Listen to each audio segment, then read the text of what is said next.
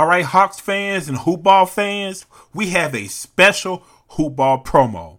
This is big, real big, like Manny Fresh, house real big, car real big, daddy. Anyway, before I start singing and dancing in the booth to a New Orleans classic, this is a huge week for everyone at Hoopball because all of our 2020-2021 NBA season products are finally for sale. These Hoopball products are the best in the business, so listen up. Here's what's out. The Draft Guide. This is our flagship, our shining beacon like Superman. The most comprehensive draft guide in fantasy sports. Our guys went 400 players deep again this year. A future access pass to the Brewski 150 is also out. If you don't know what the Brewski 150 is, you need to know now. It's the fantasy draft list that has beaten every other list for the last decade. Decade. And new for this year, Hoopball is unveiling our new monthly membership plans. I'll try to keep this part short as much as I can. We have the Fantasy Pass, which includes the Draft Guide, the Brewski 150, and also the new DFS Pass, and all of our in-season premium tools. The DFS Pass is also available on its own, if that's your thing. We have the new Wager Pass for our sports bettors out there who want picks and analysis. And we have the Hoopball 360. The sucker has all of the stuff above, plus even earlier access to the Brewski 150. So head to hoop-ball.com or follow at Hoopball Fantasy on Twitter now, right now. Like, go on Twitter right after you hear this to learn more and get yours today. If you want to succeed in sports betting and your fantasy basketball leagues this year, this is a no-brainer. Again, go to Twitter right now at Hoopball Fantasy or go to hoop-ball.com and get right today. The following is a Hoop Ball presentation.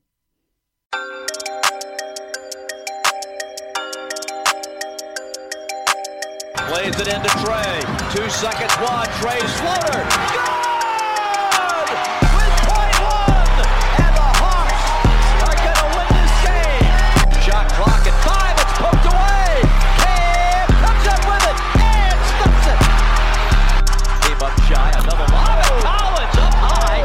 Picked up by Tatum, slaps in, can't get it. Kevin lets it fly, swish! Oh my goodness. Yeah! Hello and welcome back to Hoopball Hawks, the show here on the Hoopball Network that is taking flight, where we cover everything regarding the Atlanta Hawks. I'm your host, Brad Hardin, recording live from Atlanta, Georgia. Recording this on the day after the big win up in Memphis last night to push the Hawks record to 2-0 to start the season. For the recap for that game, tune into the previous episode of Hoopball Hawks where I break it all down. This episode, we have a very special guest on, and then after that, we will preview the matchup versus the 0-2 Pistons tomorrow night for the Hawks' home opener in the State Farm Arena here in Atlanta.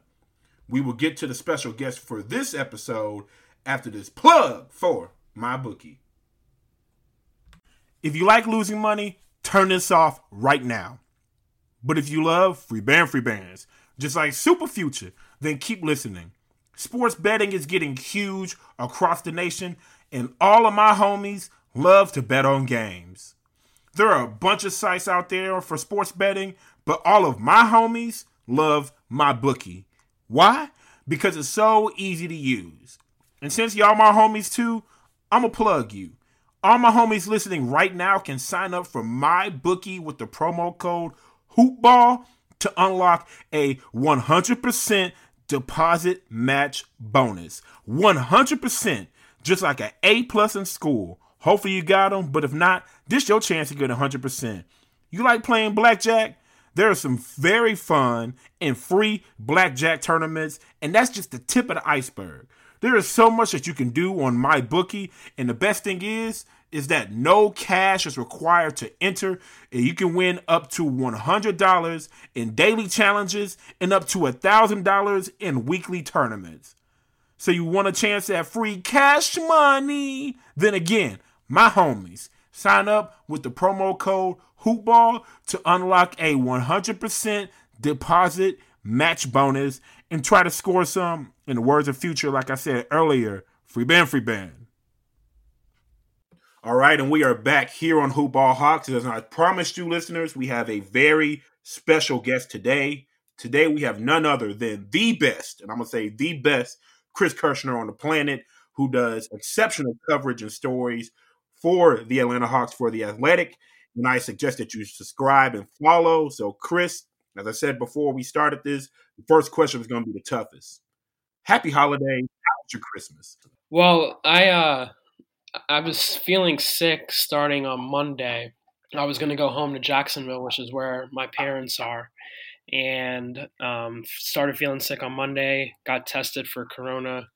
I was negative, but it took until Christmas morning until the results came in. So I just ended up staying here in Atlanta and spent some time with my girlfriend. So, I mean, it was fine for sure.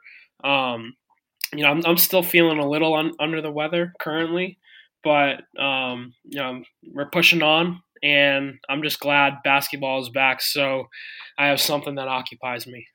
Amen to that. And we wish you best in obviously recovering and feeling better. We're saddened to hear that, you know, your Christmas wasn't what you planned it to be, but I'm glad it was a good Christmas nonetheless. And hopefully next year you'll be healthy on Christmas, and hopefully with this Hawks team success, fingers crossed, you'll be working on Christmas as they hopefully maybe have an opportunity to play on Christmas Day next year. So for reference for our audience, Chris, how long have you been covering the NBA and the Atlanta Hawks? This is my third season now with The Athletic. It's been an interesting time because obviously when I started, Trae Young was a rookie, Lloyd Pierce was a rookie head coach, Kevin Huerter. The team had Amari Spellman back then. Travis Schlenk, general manager, was in his second season. John Collins was in his second season. So I kind of started at the perfect time to grow with this young roster. And obviously now it's much different now just with the moves they made this offseason and getting, you know, quality veterans instead of trying to get expiring contracts or players who they might flip at the trade deadline for draft capital. It seems like that's such a distant time in the past now because they're truly trying to win. So this is really the first season I'm covering the team where there are expectations on this franchise to win. And if they don't meet those expectations, obviously with that comes changes at that point. So it's going to be an interesting season, I think. And you kind of jumped into my next question. As I said, in your time covering on the court, I know you've talked about the off the court moves and the change of mentality and philosophy as far as building this roster. And now they have the pieces here. What is the biggest difference on the court that you have seen from your beginning time in covering the Atlanta Hawks? Well, in my first season, the roster was obviously not constructed to win. And now it is. I'm not saying the current roster is built to win a championship this year. I don't think that's going to happen, but that's the main difference is that in that first season, they traded for Jeremy Lin, who they were hoping to trade at the deadline, and nobody wanted him. They obviously ended up buying him out, and he ended up winning a championship with the Raptors, which is awesome for Jeremy. From that point to where we are now, the main difference is Tony Ressler, the Hawks owner, and Travis Schlenk this offseason decided that they wanted to get some veterans who could not only, you know, help lead in the locker room, but also could provide meaningful minutes on the floor, which is something that they just hadn't gotten out of their veterans in my first two seasons covering the team. When you think about the roster last year, they had Evan Turner, Chandler Parsons, Alan Crabb, all those guys were just not useful at all on the floor. So that's really the main difference this year is they finally have veterans who can actually provide meaningful minutes and are some of the best players on the team. Yeah, and my college football coach always used to say when we go against a team that just had just a bunch of guys that were just assembled, just a bunch of dudes. Like, and you're absolutely right. It just seemed like in the years past, they just had a bunch of dudes on the roster to fill it out and play games. Mm-hmm. And now that's not the case, which is just great for Atlanta Hawks fans and great for the city of Atlanta. Because I know Tony Ressler said he wants a team that fans and people in Atlanta can be proud of and get behind. And speaking of Tony Ressler, you wrote an article about how Tony Ressler gathered Travis Schlenk, Lloyd Pierce, and assistant GM Landry Fields, along with Nate McMillan, and asked him straight up what moves needed to be made to win. And they went out and did that this offseason. And it seems that Ressler is confident in the money that he and the team spent on this roster this year, and hopefully that they can be a playoff team this season, but with many other teams in the East improving as well.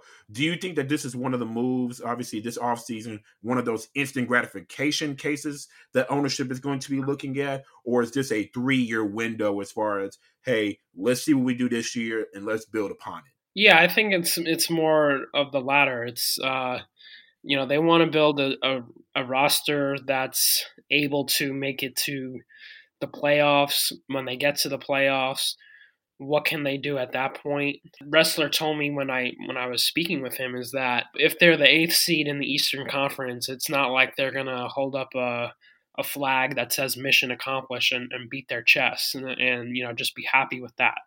That's not really the goal. The goal is to definitely get to the playoffs, but also compete, make noise, maybe win that first round series.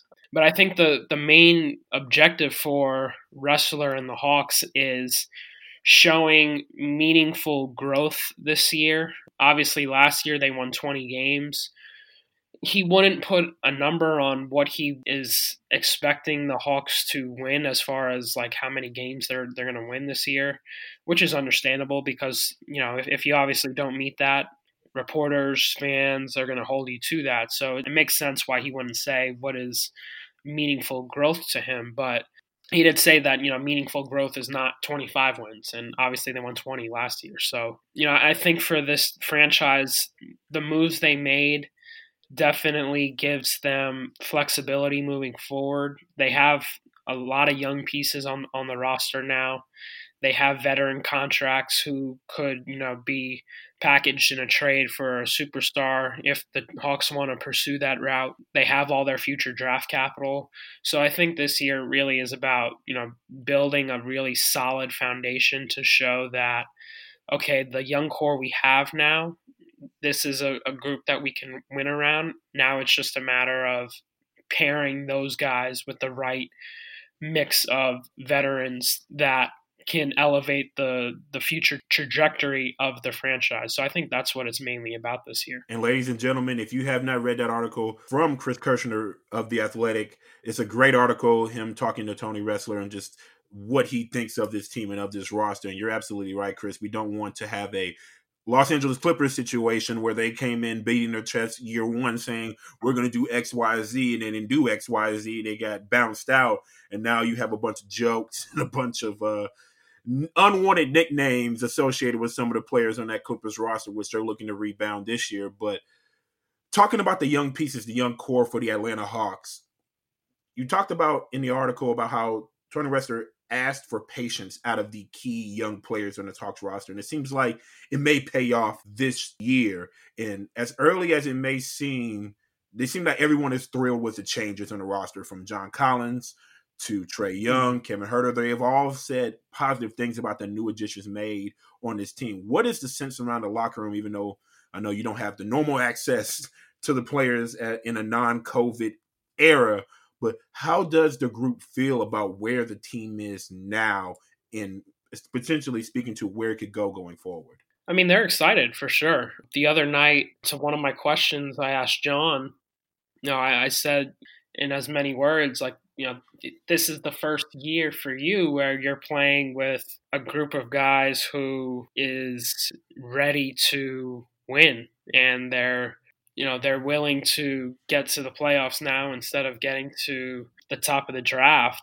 And he was saying that it's fun to play with a group of guys who is ready to win and get to the playoffs and hopefully advance even further than that when they get there. So for the guys who've been here for, 3 years, 2 years, like Trae Young and Kevin Huerter, this is really the first year for those guys where they're getting to experience actual team success, or at least what they hope will be team success. It's still early in the season, but this is really the first year for these guys where they're playing with guys who are brought in to get this team to the next level, and they're not playing with guys who are just willing to, collect the paycheck and just get out of there as soon as possible. So I think that's really important for the young guys to have. They have now a group of veterans who can help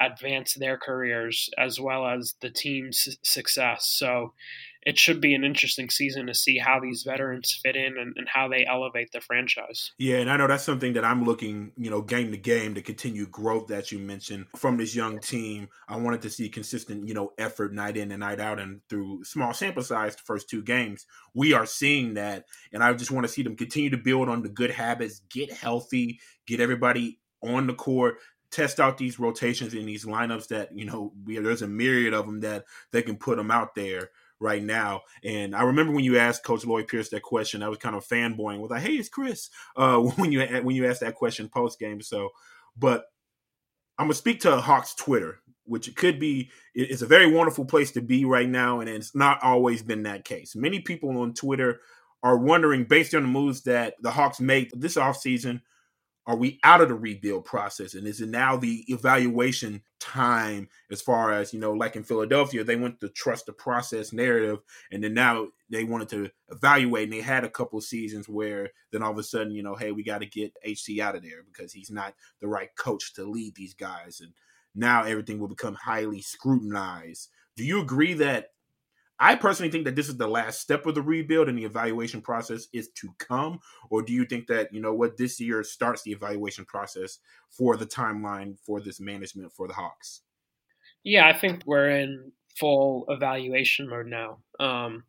When you make the moves that the Hawks did this past offseason, it's clear that it is in evaluation mode. They have to figure out who's going to be a part of the franchise moving forward. Obviously, when the deadline passed this past Monday with John Collins' contract extension, obviously the Hawks didn't, give him a deal. They didn't agree to terms with Collins. So, that's a big part of the future, evaluating how he fits in with the young core, the veterans, how he looks when Clint Capella is healthy, how he looks with Trae Young. I think that's all a big part of the evaluation process, because when this offseason comes around, they have to figure out if Collins is going to be a part of the future and if they want to give him significant money.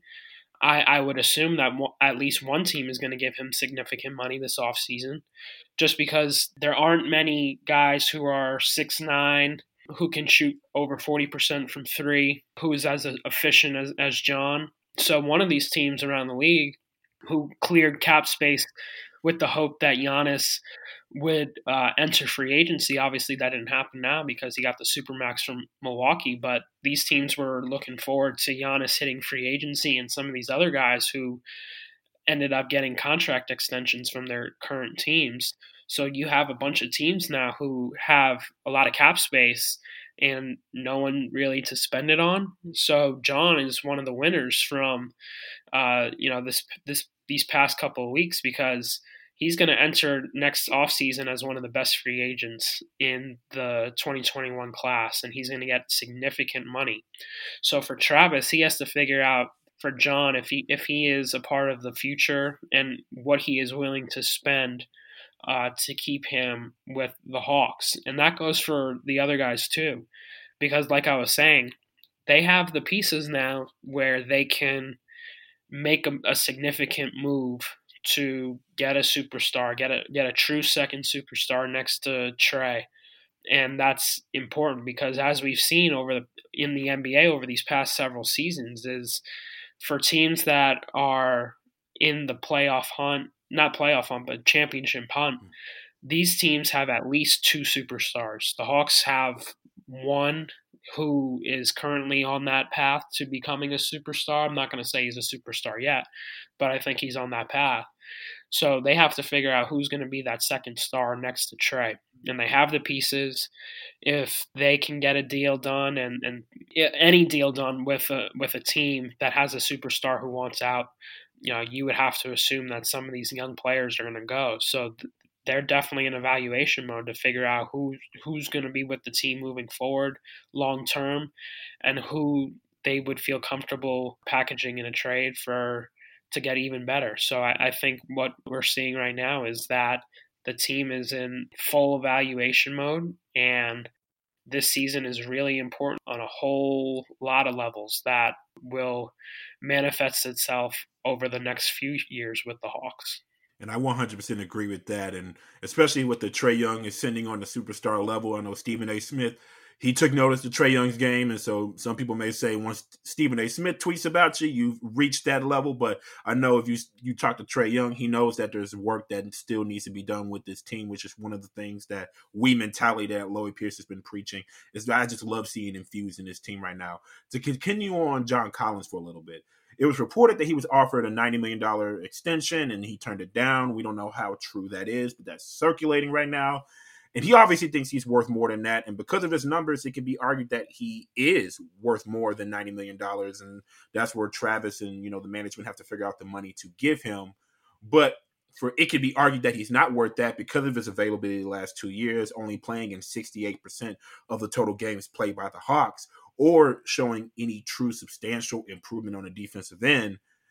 It does not necessarily mean that JC's time is done in Atlanta, as you alluded to, but I certainly hope that personally they get it done. But do you think that any of those factors, the improvement on the defensive end and his availability, do you think that played into maybe both sides not getting a deal done? Yeah, absolutely. I mean, John was great last year, but he played in 41 games. You know, you don't earn a max contract when you play just 41 games, and he was suspended. That definitely plays a part in this. You know, when he got suspended, the trust from the organization deteriorated a little bit. So it is what it is. I mean, you know, John put himself and the team in that situation when he tested positive, and, you know, he was great after he came back. So I think for John, he definitely believes that with the numbers he put up, that he's deserving of a max contract, and it's understandable. You know, there were only four players in the league last year who put up 20 and 10.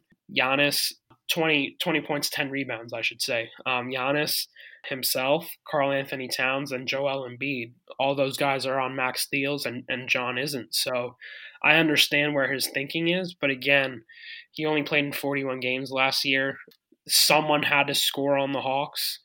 It is what it is. I mean, they didn't have a good roster. It was either going to be Trae scoring a bunch or John scoring a bunch, and most games it was both of them scoring a bunch. So someone has to score, and if you're the second option on a team that is really bad and doesn't really care about winning, you know, you're going to put up numbers. So now moving forward, it's still about the efficiency that John showed last year. He was one of the most efficient players in the league. He shot over 40% from three. He established himself as one of the best finishers at the rim out of all players across the league. Now, if he continues playing the way he did last year, then I think the Hawks should extend him. If they feel like he's expendable, maybe they would look to trade him around the trade deadline this season. If the Hawks have no interest in extending John, I think that's probably the best route, just like they did with Taurean Prince last summer. They had no interest in giving Prince an extension, so they traded him, and they got an additional first-round pick from Brooklyn in the Allen Crabbe deal. They ended up with 2 first-round picks because Crabbe's salary dump gave the Hawks a first-round pick in that, and then in that deal, they also got a first-round pick from the Taurean Prince deal. So I think for the Hawks, if they feel like Collins is just not a part of the future, they should definitely look to move him either at the deadline or in the offseason through a sign and trade. I'm not saying that, you know, Collins is done in Atlanta. He's not coming back. Again, what I was saying in my last answer is we're still in evaluation mode. You know, through two games, I think Collins has looked pretty good defensively. And I think last year he showed significant growth on that end of the floor from where he was in the previous season. So if he continues progressing, if he continues showing high efficiency numbers, then it makes sense to give Collins a significant deal. But the problem is that the Hawks are going to have a max player on their salary cap books in Trae Young. Trae is eligible to get his extension this offseason. It won't kick in until 2022. But you know that Trae is going to get a max contract. That it is what it is. So you have to figure out, okay, now we have one max contract on the books. Can we get another one or one that is close to that also with Collins? So I think for the Hawks, they have to figure out, and this is why wins are so important this year, because some big decisions are coming up. So for Collins, they have to figure out, okay, we know we're going to give Trae this significant contract. What happens at this point if we give Collins the same? So that's a big question that needs to be answered by Travis, you know, later on in the season. Obviously, it's too early to figure out what's going to happen, but that's something that needs to be figured out, because when you give two players max money or two players close to max money, you are saying that these two players have the opportunity and the chance to win a championship one day. From what we've seen so far from Trae and John through two seasons together, it's impossible to know if that's the case, just because they haven't been given the roster around them to show that they can win a championship. And that's the ultimate goal. It's not getting to the playoffs as the eighth seed and get bounced every year like Orlando does. So they have higher expectations than that. So this is why this season is so important on many levels. It's because you have so many important decisions coming up, and we don't know the answers to them. And the only way to get those answers is to continue playing the games and seeing how this team progresses. In the words of Lil Wayne's song, let it all work out. Let it all play out. This is what this year is for. I have two questions before I get you out of here. I spoke to Trae Young really setting a tone as a leader on the court. I've seen it in the first couple of games, doing it on both ends, giving effort, which I love seeing from Trae Young, and seeing just the progressions in his game as an NBA player.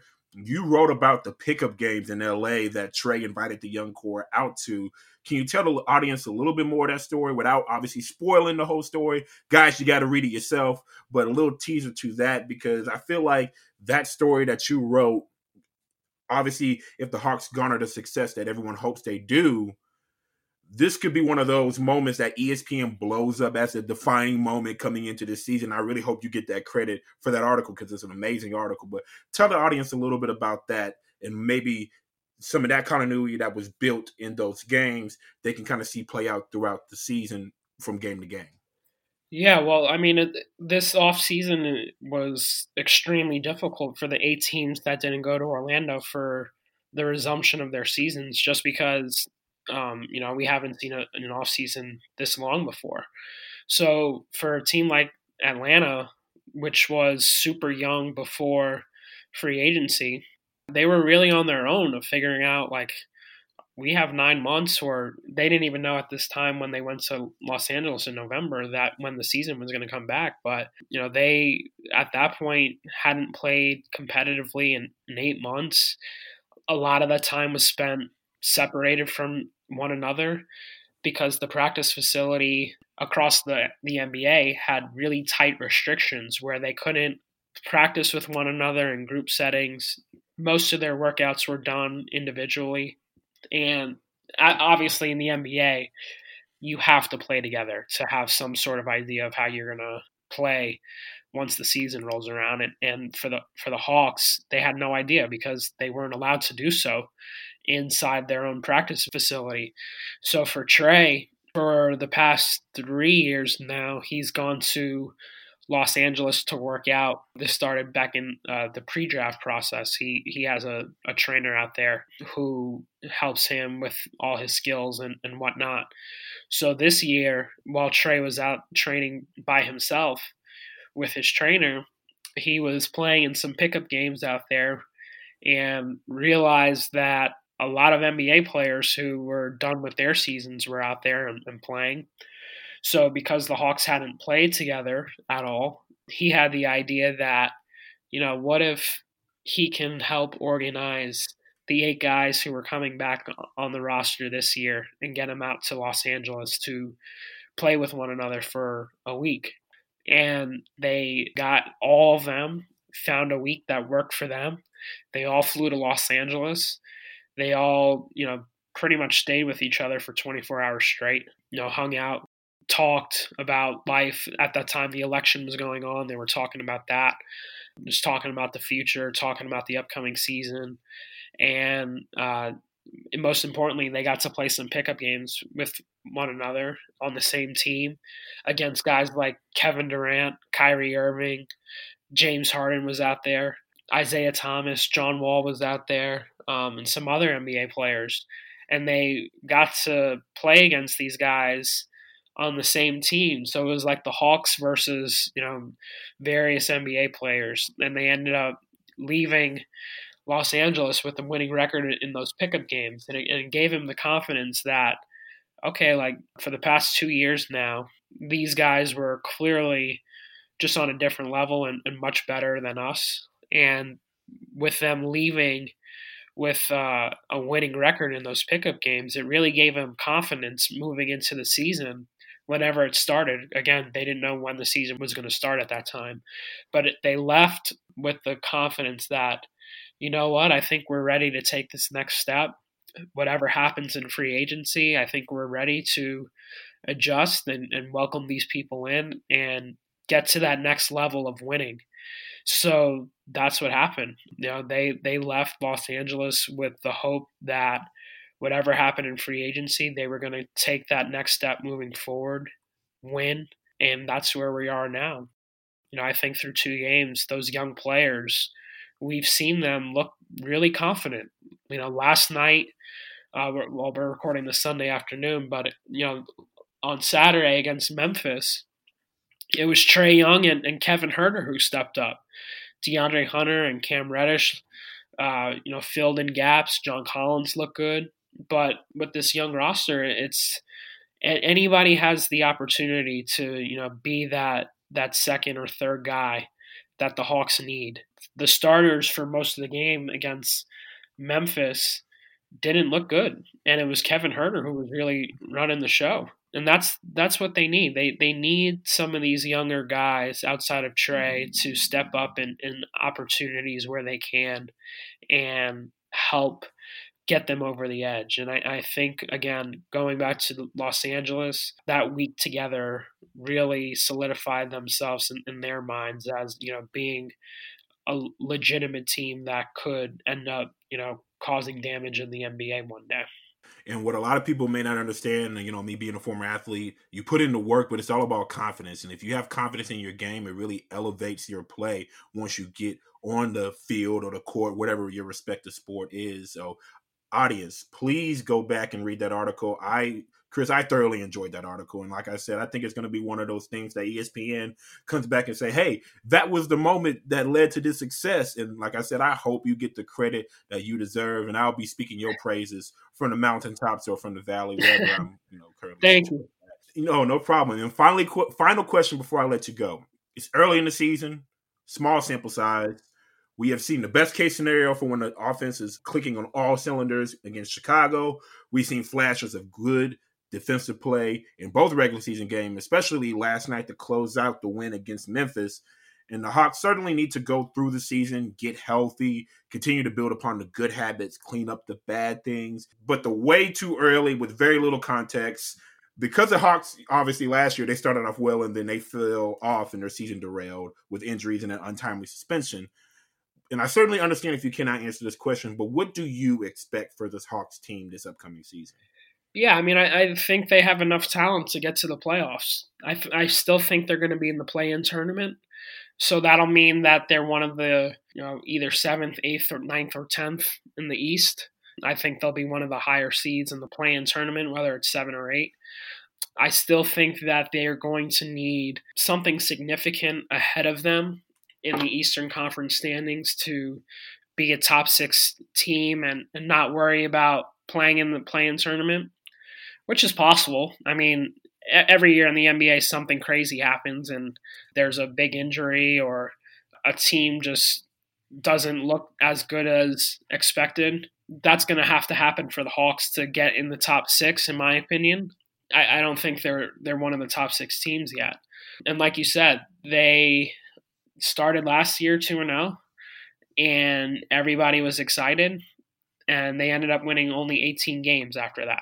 So it's still extremely early in the season to have any sort of strong premonition about what's going to happen moving forward.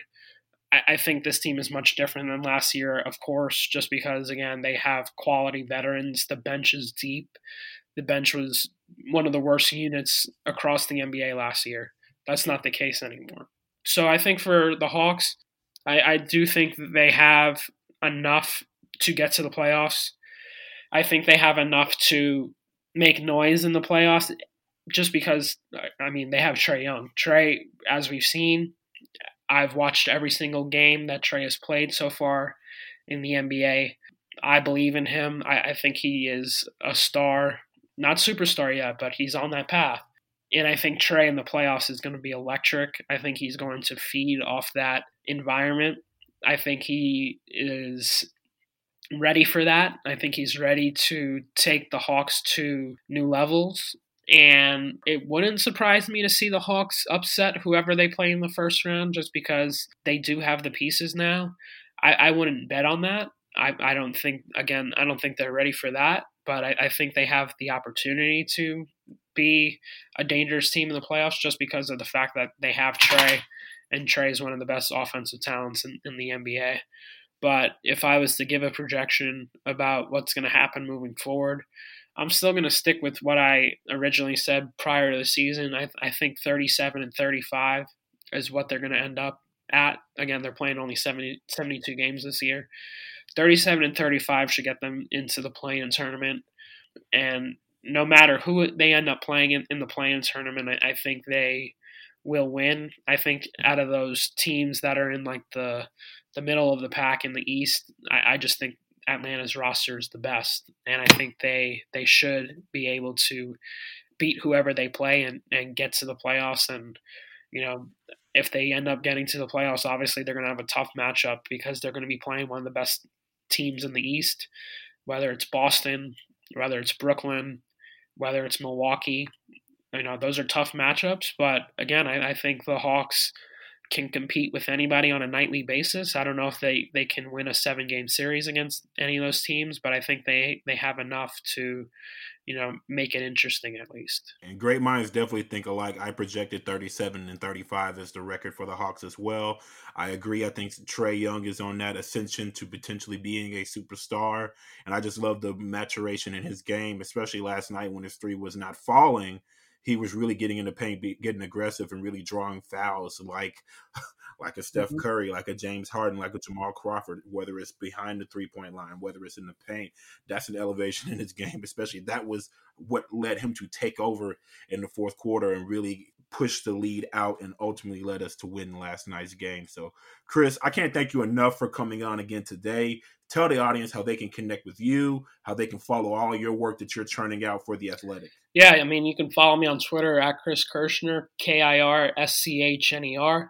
If you're not subscribed to The Athletic, I definitely recommend doing so. You can just simply click on one of my story links. If you're not subscribed, a box will pop up, and once you continue reading, saying, would you like to continue reading, or whatever it says, and you can subscribe there. Usually there's some sort of discounted price. I think recently it's like $2 a month. You know, we cover pretty much every single NBA team across the league. If you're like a baseball fan like myself or NFL fan, we do a really good job covering all the teams across, you know, the nation. So highly recommend subscribing to The Athletic if you don't already. And for those who do, I really appreciate it. And I really do enjoy interacting with Hawks fans. I think you guys are an underrated fan base. I know you guys get some shit nationally for being, you know, fair weather fans and you don't turn up for your team, but just from my interactions with you guys over the past now 3 seasons, you know, I can tell you guys are really passionate, and I do appreciate it. Yeah, and we certainly appreciate the work that you do. And like I said, I am a loyal subscriber, and I love the work that you do, so I'm going to continue to keep my eye out. Guys, subscribe, listen to me. If you don't listen to me, listen to him. He has the blue check. I don't. But once again, thank you again for coming on, and we're going to move on forward in the program, previewing the Hawks-Pistons matchup tomorrow. But first, a plug for ExpressVPN. There are tons of VPN providers out there. You probably heard of a couple of them, and some of you may have even used a VPN before. Just like I do my research for all my shows to provide my listeners with the best Atlanta Hawks podcast out there, I like to do my research on my sponsors, and I only recommend brands to my listeners that I believe in. And I can say with full confidence that ExpressVPN is the best VPN on the market. Here's why. ExpressVPN doesn't log your data. Lots of really cheap or free VPNs out there make money by selling your data to ad companies. ExpressVPN developed a technology called Trusted Server that makes it impossible for their servers to log any of your information. Second is speed. Like Deion Sanders said, speed kills. But in this case, it does not kill your internet speed. I've tried lots of VPNs in the past. Many slow your connection down or make your device sluggish. I've been using ExpressVPN for the last few months, and my internet speeds are still blazing fast. Even when I connect to servers thousands of miles away, I can still stream HD quality videos with zero lag. The last thing that really sets ExpressVPN apart from other VPNs is how easy it is to use. Unlike other VPNs, you don't have to input or program anything. You just fire up the app, click one button to connect, and it's easy like T.I.'s song Be Easy and Trap Music. Whew, great album, underrated Atlanta classic. Anyway, it's not just me saying this. Wired, The Verge, CNET, and many other tech experts rate ExpressVPN as the #1 VPN in the world, Craig. So protect yourself with the VPN that I use and trust. Use my link, expressvpn.com/hoopball today, and you can get an extra 3 months free on a 1-year package. 3 months. Good Lord. Again, that is expressvpn.com/hoopball. Visit expressvpn.com/hoopball to learn more. All right, and we are back, and I want to thank Chris Kirschner from The Athletic again for coming on to the show today. It was a wonderful episode. I hope you guys enjoyed that conversation about the Hawks and, you know, where they have come, where they are heading towards, and the questions that still need to be answered going forward as the season progresses for the Hawks. But we're going to briefly talk about this upcoming matchup versus the Pistons, which is slated for a 7:30 Eastern tip-off tomorrow, as the Hawks, who are currently a 7.5-point favorite, finally return home to play their first home game since the second preseason game. The Pistons have dropped their first 2 games of the season, losing by 10 points on the road to the Minnesota Timberwolves and losing by 9 in a double overtime thriller at home to the Cleveland Cavaliers. They will certainly be looking to get out of this 2-game skid that they started the season in. Their leading scorer is, no surprise, Blake Griffin.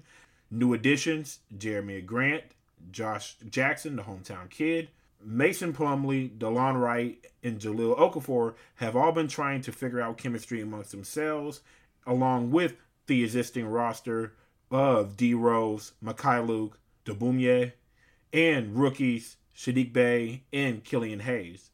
This is certainly a team with a lot of new pieces trying to figure it out early, which speaks to their struggles out the gate. This team has struggled shooting the ball, period, from the floor and they are not a good offensive team. But that is to be expected when you're trying to integrate many new faces into their offense.